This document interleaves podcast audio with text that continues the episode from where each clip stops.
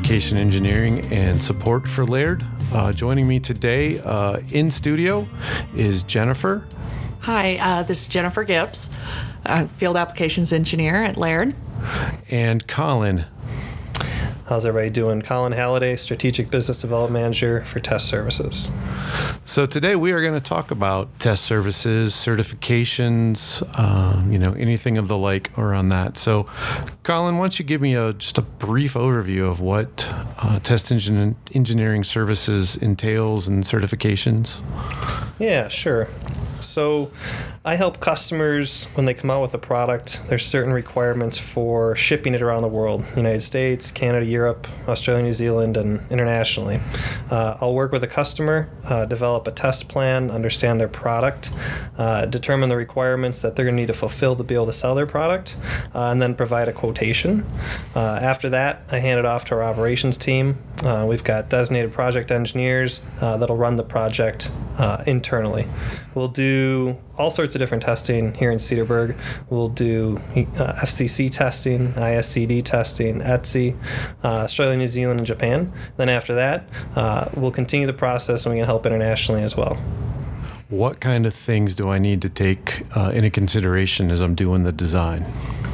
So from a product development standpoint, there's really three paths from a, a regulatory uh, approach. So the first path uh, is leveraging a modular certification.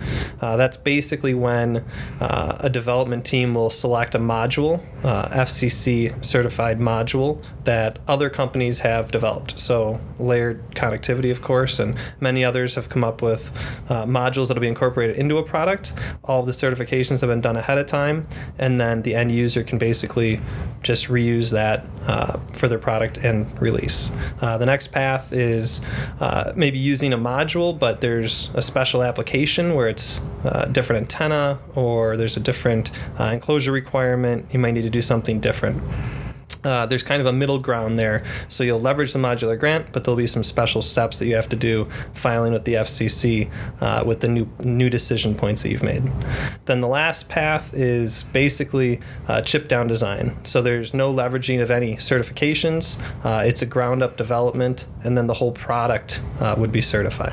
What different things can you, you can you do, Colin, to break the certifications on a module, or to cause you to have to do additional testing above and beyond the certifications that are already on the module? Yeah, good question. So, anytime you want to leverage a modular grant, there's three key things that you need to do.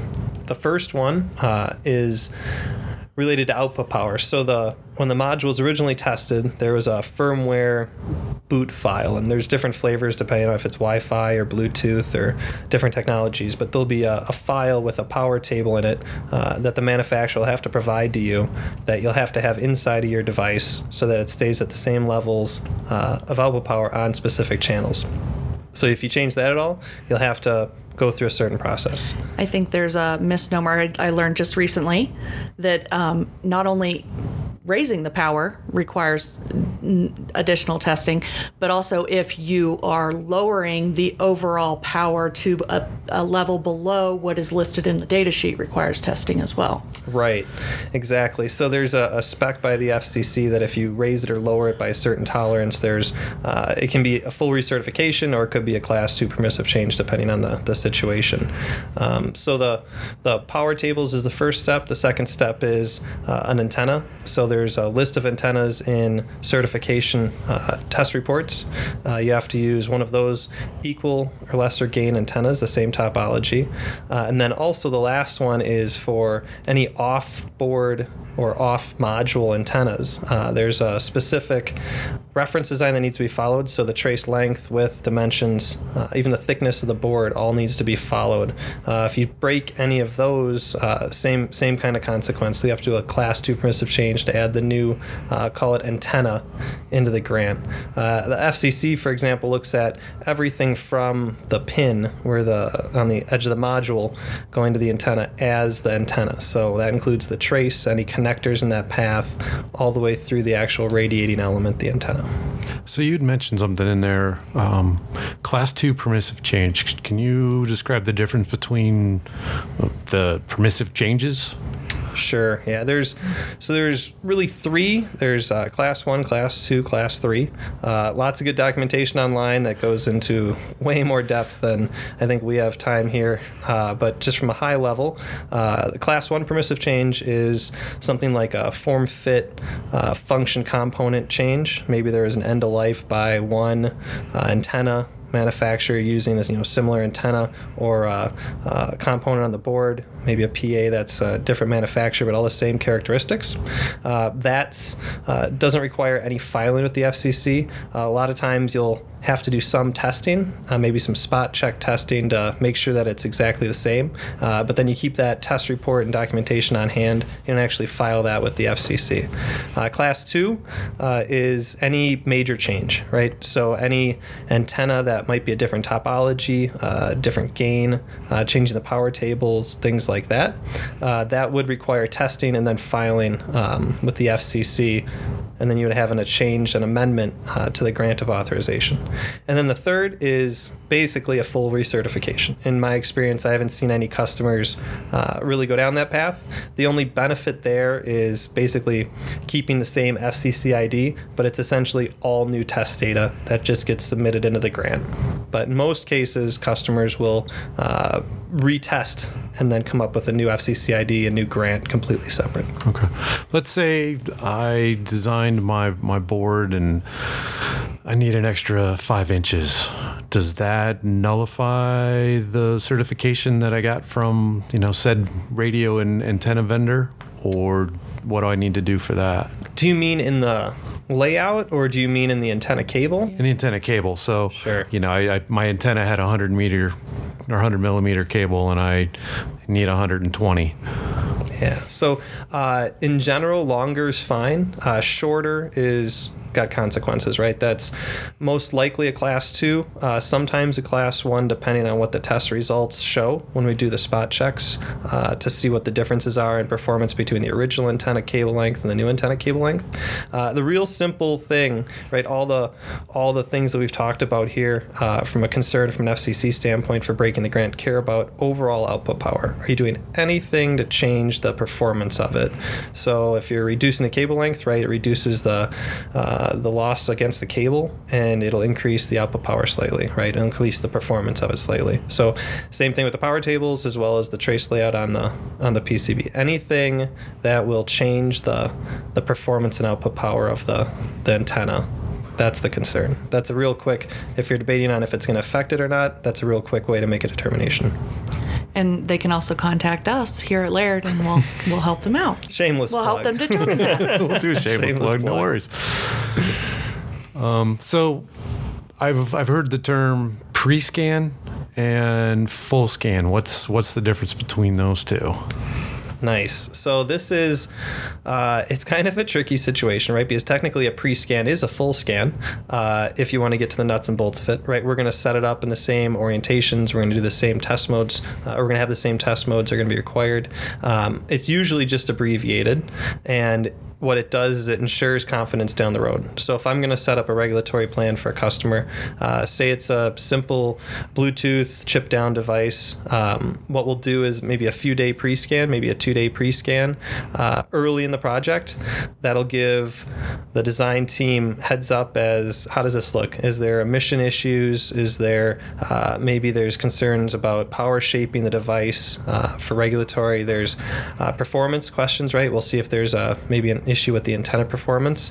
Um, that that'll be basically an abbreviated uh, version of the final testing, and then uh, final testing, right? What you're kind of hinting at, that is uh, everything needs to be ready, right? So we'll need the enclosures, we'll need all the appropriate test modes.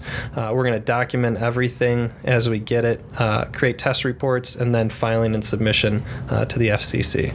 So that's you know kind of the real show at that point. So does every device need to be tested, or what what defines if I can get away with testing or if I don't have to test?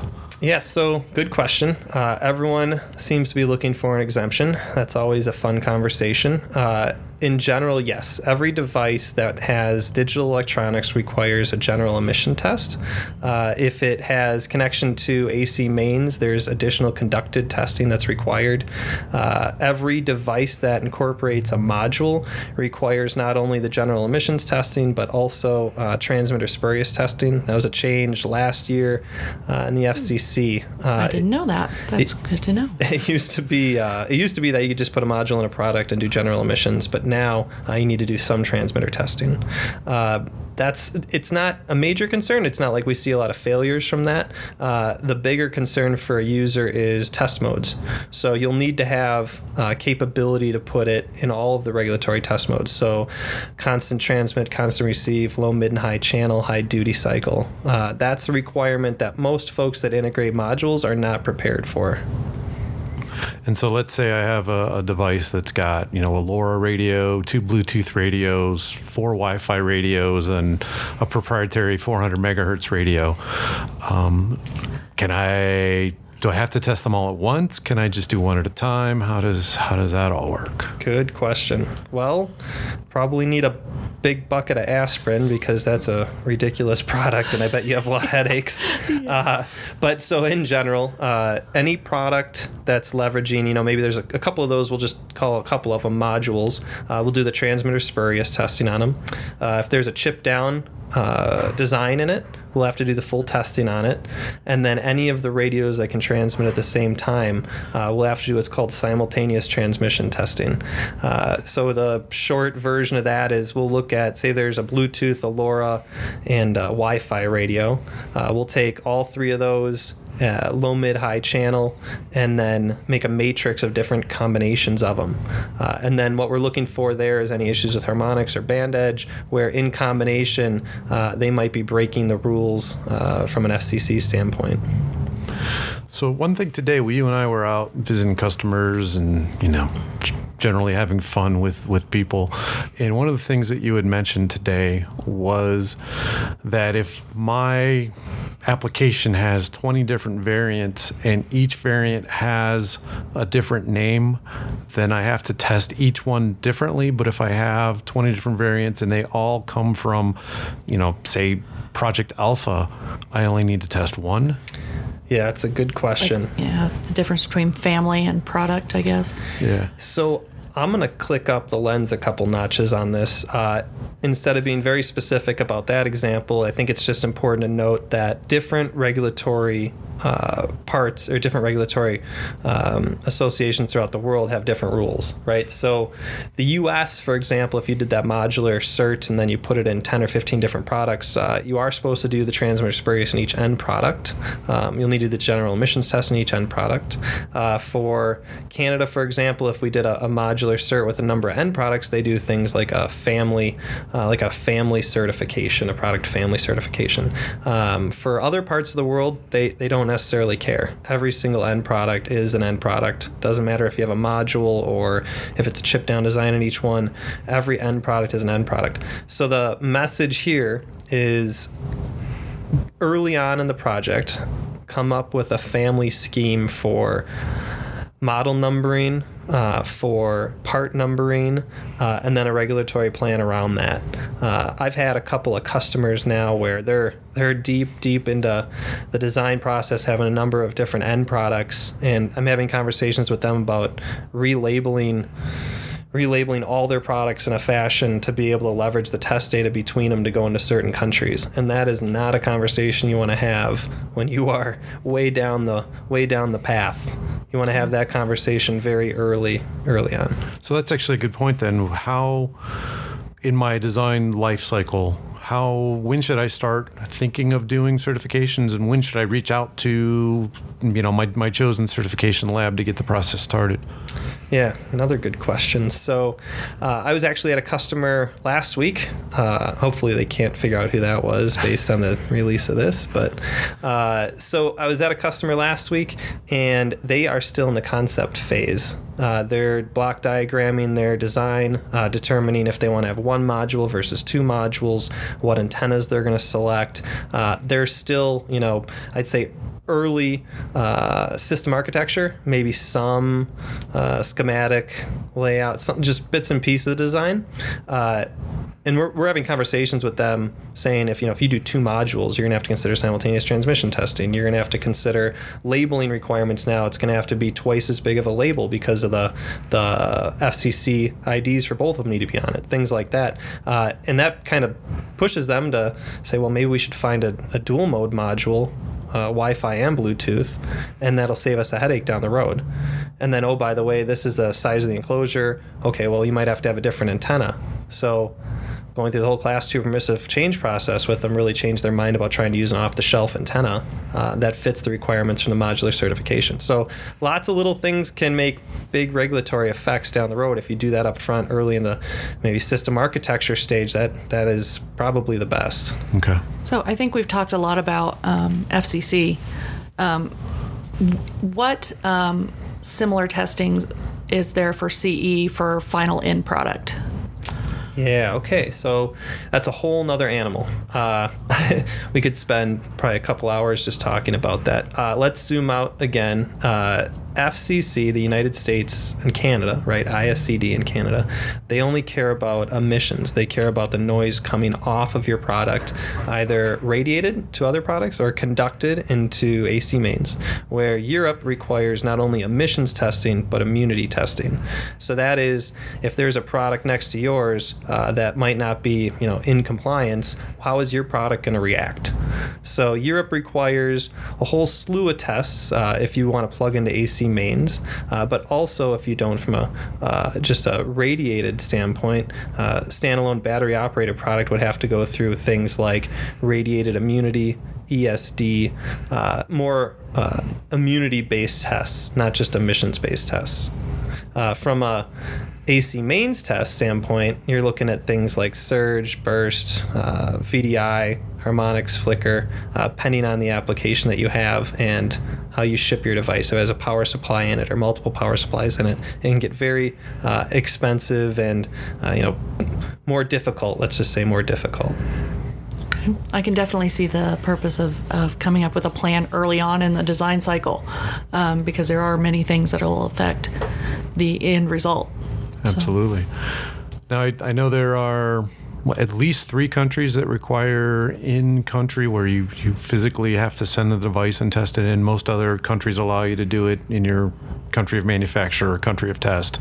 Um, are there more than three? And Yeah, so that seems to be changing by the day, which is hard to keep up with it. Uh, maybe just let's talk about countries in general.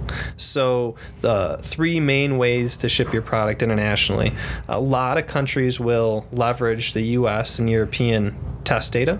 Uh, so they'll just take that and you're quote unquote, you know, basically good to go. Uh, the second one is where they might take that test data, uh, but they require a special test report, uh, some kind of quite possibly safety testing uh, or other additional testing that they require specifically. And then the last one is what you were kind of hinting at the uh, in country testing.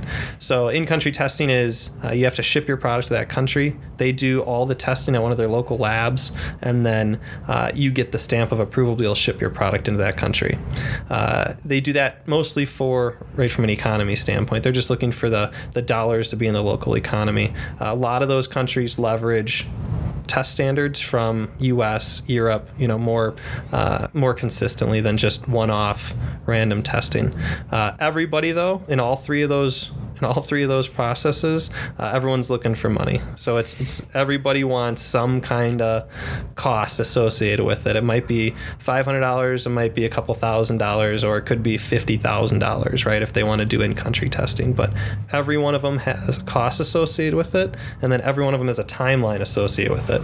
We've got a number of projects internationally that go boy 12 months 18 months i mean if we're looking at doing 100 countries on a country list for a medical product i mean it could take you know a year to get through all Wow. those That's based on you know some of the all the testing we can do in house, right? U.S., Canada, uh, Australia, New Zealand, Europe, Japan. We do that, and then that takes call it six to 15 weeks somewhere in there then on top of that all the filing with the different countries each one has their own independent timeline and then from a in-country testing you have to take into consideration shipping customs physical testing bring up issues uh, start to finish filing right in their local government all this takes a significant amount of time Do they all need? I know I've heard before um, that they need, like, you need a local representative. Um, and I think we've done it historically with Australia and New Zealand. Um, is that the case with all of them, or can I just, as a customer, send my send my product to the local to some local test house in in that country? Yeah, so a local rep is usually uh, someone that is designated as uh, basically acting as the company locally. So that could be for recalls, it could be for, hey, we just want a phone number on this document in XYZ country to be able to contact. So instead of contacting Laird in the US, they're going to contact John who works for Laird in XYZ country. Okay. Not every country's like that. Uh, and the good news is there's a lot of people out there that kind of just do that as a service. So if we've got a company that uh, wants to ship their product internationally, we'll have a number of in country reps, and that's basically a business. So for X dollars, they act on part of uh, your company. So that's something to take into consideration, consideration for countries that require it. Uh, not every country does, though. Okay, good to know. So let's say I'm I'm ready to start considering certifications. And I'm, I'm going to call Colin or I'm going to call whoever and say, okay, I'm ready. What information do you need ahead of time to make the process smoother? What, what helps out with that kind of information? Yeah, okay. So a lot of it, right? There's a lot of information. Uh, real basic information is good. Start out with a product description, right? What is the application? What is the use case? Uh, where do you plan to ship it? Is it just a local, uh, a local disbursement, or is it going to go internationally? What is the plan overall? That's important to know because there's certain things we can do up front that might save us time and money later. Uh, also, requirements from a how is it powered? Is it battery powered? Is it powered by AC mains? Are there different power supplies shipped with it depending on if it goes internationally? Uh, that's all important to know, uh, as well as does it have a radio in it? Uh, number of the projects we see now have a radio. Uh, what are the uh, antennas that are being used? So, what are the manufacturer part numbers for radios, manufacturer manufacturer part numbers for antennas? Are you trying to leverage any certifications existing? Um, are you trying to leverage certification with a different antenna now? Right, the whole class two permissive change conversation we had earlier. Uh, what is your approach overall? Right, that's you know what's the goal? That's that's kind of the information that I'm looking for, and then based on that, you know, it only takes a short time to review it and then provide a, a regulatory plan around it, and then a quotation, right, a formal quotation with dollars and timelines. Now, when it's time to go do the test, um, do I need to send somebody there to to help you? Can I just send a document? How does what how does all that kind of testing work? Yeah, so depending on the complexity of the product, it's good to have someone on site. Uh, it's not necessarily required, but uh, most of the time when customers are looking for ways to save money, stay on timeline, uh, maybe it's a, a, very critical project, you know, sending somebody for the first few days of testing is a good idea. Uh, then we'll get the test modes, understand the modes of operation of the product for all the immunity testing we have to do, and then they can, you know, basically cut out after that. Uh, it's not, most regulatory testing is not the most riveting thing to watch. Uh, so, you know, we'll get going on it have the person on site and then they can kind of cut out after that. Uh, we do a number of WebExes though, right? Customers will come up with a, a, manual for how to put it in test modes. We'll do a WebEx with a customer that might not be able to attend locally uh, and then get the device up and running.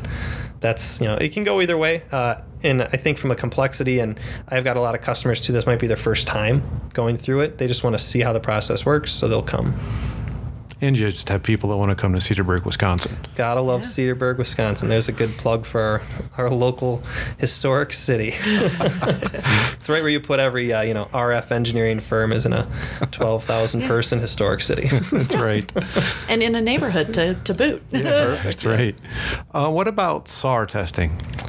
Yeah. Okay. So depending on the product, so SAR, uh, specific absorption rate testing, uh, I think we need to step back about maybe like three steps.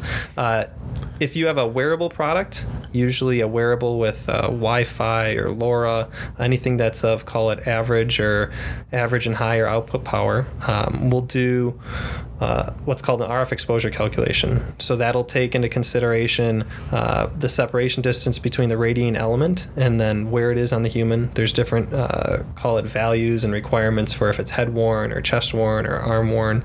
Uh, based on the separation distance between the radiating element, the human body, the duration, right, the duty cycle, and then the output power, we'll see if it passes the RF exposure limits provided by, and they're they are somewhat different depending on the country, but in general, uh, if it passes the RF exposure limits. If it does, uh, you're good. If it doesn't, uh, you'll have to go to the next step, which is SAR testing.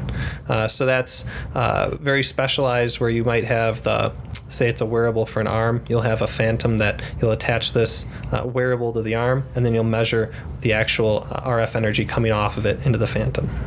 Interesting. Now, you had just wanted to reference, you had said Wi Fi and LoRa specifically. Does that Bluetooth fall into that? You just kind of left that one out. Yeah, so what we've seen, and this isn't, I mean, every application is different. You still need to do the RF exposure calculation for every application. But uh, most of the time, BLE is pretty safe. Bluetooth Classic, depending on the duty cycle, might need it. Uh, but, you know, Wi Fi and LoRa, Wi Fi 5 gigahertz, things like that, we're seeing with higher duty rates, higher duty cycles require it, require SAR testing.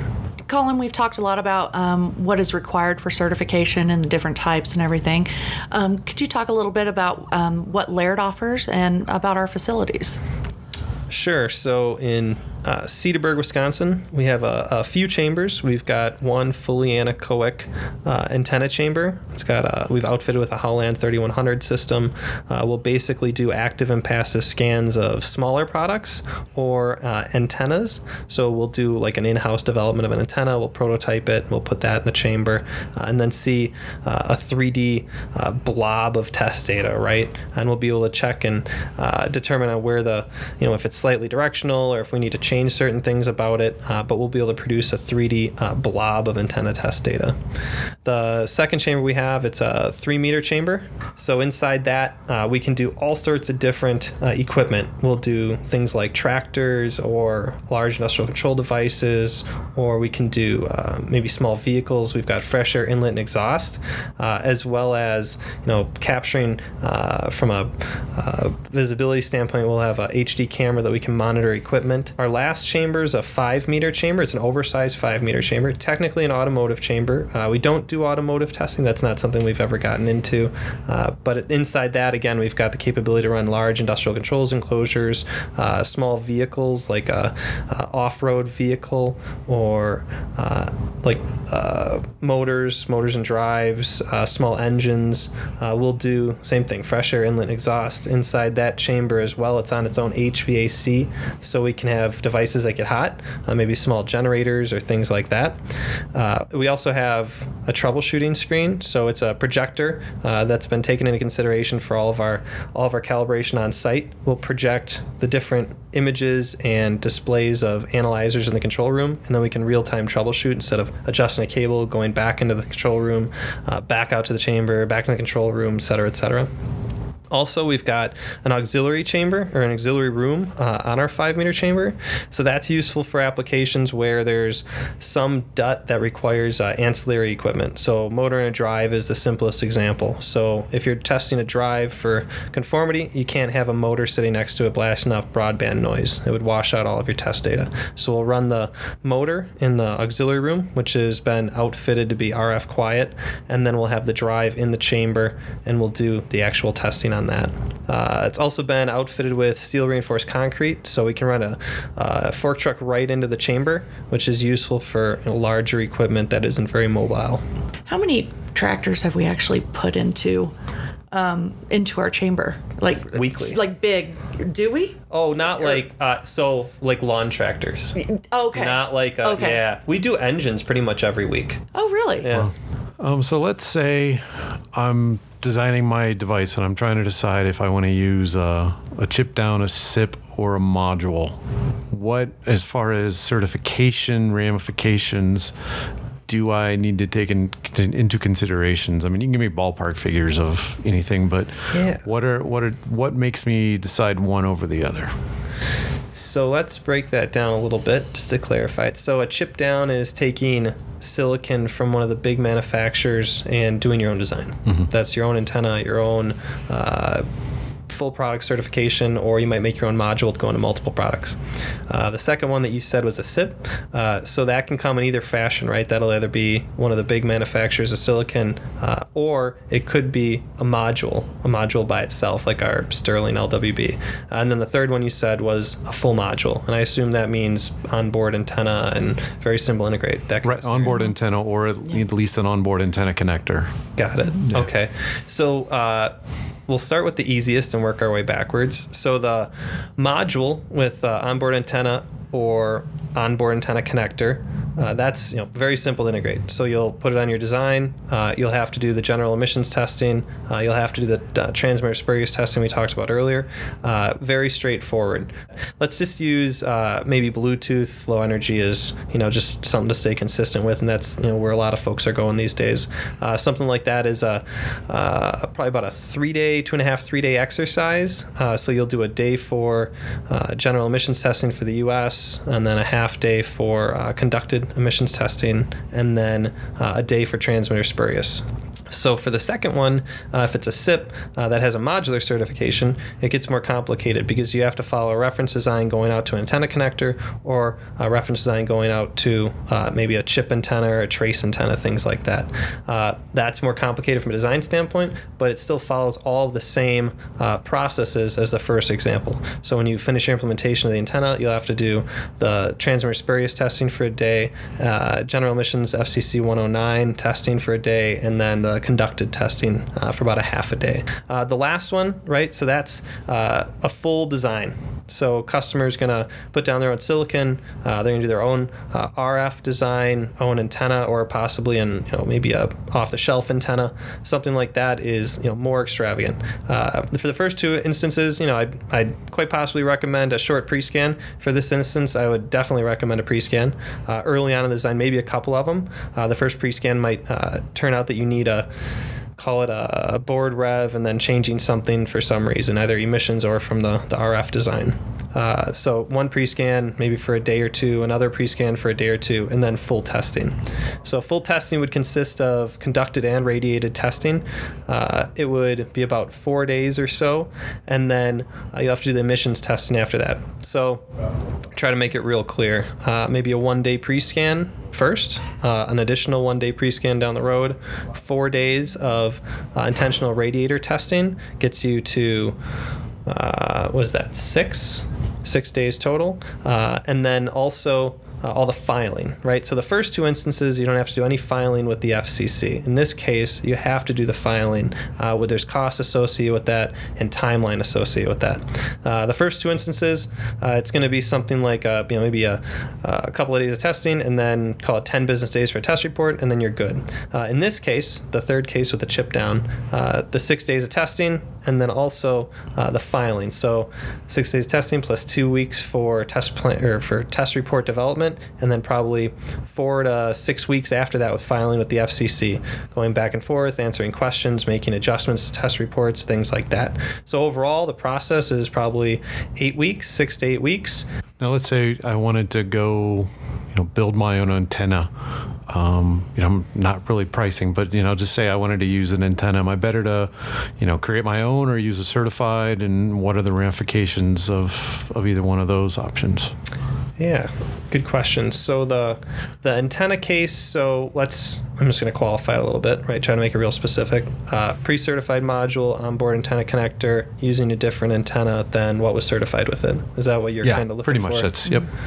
So uh, in that case, say you develop your own antenna or you buy a different antenna with a different topology uh, or a higher gain, uh, all those basically break the grant. So you'll need to do a couple of things. The first step is uh, depending on if it's uh, an antenna that maybe we'll just use Laird as the as the manufacturer for this, right? Shameless plug. Uh, if you're using our module, uh, it depends on the antenna that you're using. If it's an off-the-shelf antenna that other customers might use, uh, is a possibility that we'll add it to our grant. If it's a off-the-shelf or a custom antenna that you're kind of the only customer that's going to use it, likely will uh, have you create your own grant. So on that process, it's a what they call a change of ID. We'll take all of our test data, uh, all of the information that we did when we originally filed it with the FCC, the module that is. We'll put it into the customer's name. Uh, once you have that, uh, we'll do antenna testing. So for Bluetooth, it's probably a two-day exercise. For Wi-Fi, it could be a couple more days. If it's you know a number of different technologies, right? It could be uh, more even then. Uh, after the antenna testing, we'll take that and we'll add it into your new grant, the customer's new grant, as uh, with a class two permissive change. That takes all that test data, adds it to the new grant, and then now you've got a module in your name with the appropriate antenna with it. Um, let's say that my the module I want to use is certified with a uh, external dipole um, antenna, um, and it and the one that's on the grant is like a whip style um, dipole antenna. Can I replace that with a PCB dipole antenna? So, qualify that a little bit. Whip antenna is Or rubber terrible duck. name. It is rubber duck or whip. but Those are the only things I know to, to call them. So I can I can tell you, there's definitely a couple antenna design engineers that cringe every time they see that term on a data sheet because it doesn't. It's not actually a topology. Is it a monopole? Is it a dipole? What is Yeah. it? So. Uh, after arguing with you and finding out what the antenna topology really is, Yeah. uh, we'll we'll look at that and um, I totally forgot what you asked. Um, Completely forgot. Difference between two dipoles. Got it. Okay. So once we uh, review the data sheet and likely contact the manufacturer to find out what antenna it is or cut it open, we've been known to do that to determine if it's a monopole or dipole. Uh, if it's a different topology, so I shouldn't say topology here. So if you're claiming that it's the same topology, say it's a monopole whip, and now you want to use a monopole PCB antenna, so that's not necessarily the same antenna, even if it's the same gain and the same topology. In this case, every PCB trace antenna is kind of considered a different antenna uh, from the FCC's perspective. So uh, you could do some testing on it and try to determine if there's a small difference in the performance and the gain and things like that. But likely, how it's going to shake out is it'll be a class two permissive change to add the antenna uh, either into our grant or, like I explained, uh, change of ID, class antenna testing, class two permissive change to add it into a new grant uh, for the customer. Okay. I think a good takeaway from that is definitely to ask your certification house um, beforehand um, to make sure. which antenna you want, Yeah. right? And that I guess that ties in. Then I've heard that if I have two antennas that are the same topology, um, but one is equal to or lesser gain, is that that what is what's the rule? The actual ruling behind that? Yeah, good question. So the specific uh, terminology from the KDB, and there's lots of good lots of good information uh, on the FCC site in the KDB um, section. So it's uh, equal or lesser gain, same topology, and then um, similar in-band and out-of-band uh, antenna characteristics, uh, performance characteristics. So if you have two dipoles uh, that are same and same topology, same gain. Uh, take a look at the data sheets, make sure there's nothing strange as far as in-band and out-of-band characteristics. After that assessment's done, you're basically good to use it. Uh, lot of times, though, what I've seen is you won't have that information that you need on the data sheets to confirm it. So that's another way that you know Laird or anybody else could help in that case. Uh, we'll put it in the chamber. We'll put each antenna uh, in our antenna chamber, characterize both of them, have the actual data. Uh, then we can compare the two and make sure that they are form, fit, function uh, the same. So I guess my last question to you is, how do you keep up with all of this? I mean, you you keep talking about KDBs and you know all this stuff from the FCC and all the other. How do All you the- how do you they keep that change so yeah? drastically all the time. Yeah, it's a That's a tough thing. So I am just one of a team of folks that we have. I am by no means the best or the brightest expert. It's a team effort. So we've got folks here at Laird Connectivity on boards uh, for new standards that are coming out for European standards, for uh, local government standards here in the U.S. Uh, we've got plenty of resources and databases that we use. It's really a day by day exercise and team uh, sharing information you know one of us might hear something or read an article and then they share with the group. The next person might do the same. Uh, it's you know years and years of experience uh, within the team and then as well as everyone's got their you know their ear to the ground trying to determine what the changes are uh, and what the ramifications of those changes will be. That's that's kind of the trade-off. Well, i applaud you guys. There's no way i could spend that time keeping up with all that information. It's a ton to digest it's, all the time. It's like being a lawyer, and I think it's it's all up to the interpretation. that, yep, we've run into that battle a few times. Yeah. Interpreting the standards is sometimes half yeah. the battle. Oh, man. So let's say I had uh, you know other questions or anything like that. Do you have link to our website or your specific website that you could uh, point us to if I had any questions? Yeah, so we have uh, our own chunk of the website, our own section. Uh, so at lairdconnectivity.com forward slash testing, on that page, we've got a number of goodies. We've got some resources, white papers, uh, webinars we've done. Uh, we've got some good documents as far as how to prepare for uh, your regulatory testing. Um, and then there's also an RFQ. So we've got an online interface. Uh, you know, it's a adaptive page that basically you fill out all the product information, what kind of testing you're looking for, and then that goes uh, directly to my team. So we'll review it, uh, and then we can reach out to you soon after. And you got a video of the uh, of the room of the shield rooms, we right? Do, All the yeah. test chambers. That is a good point. So a few years ago, we had a, a, film crew come in, and we did a dollhouse of the lab. So I use this a lot with customers on the coast uh, that won't necessarily make it out by us. Uh, you can walk through our lab on our website uh, using uh, this video tool that that we had come in and and do a, a tour of our lab. Oh, that's awesome.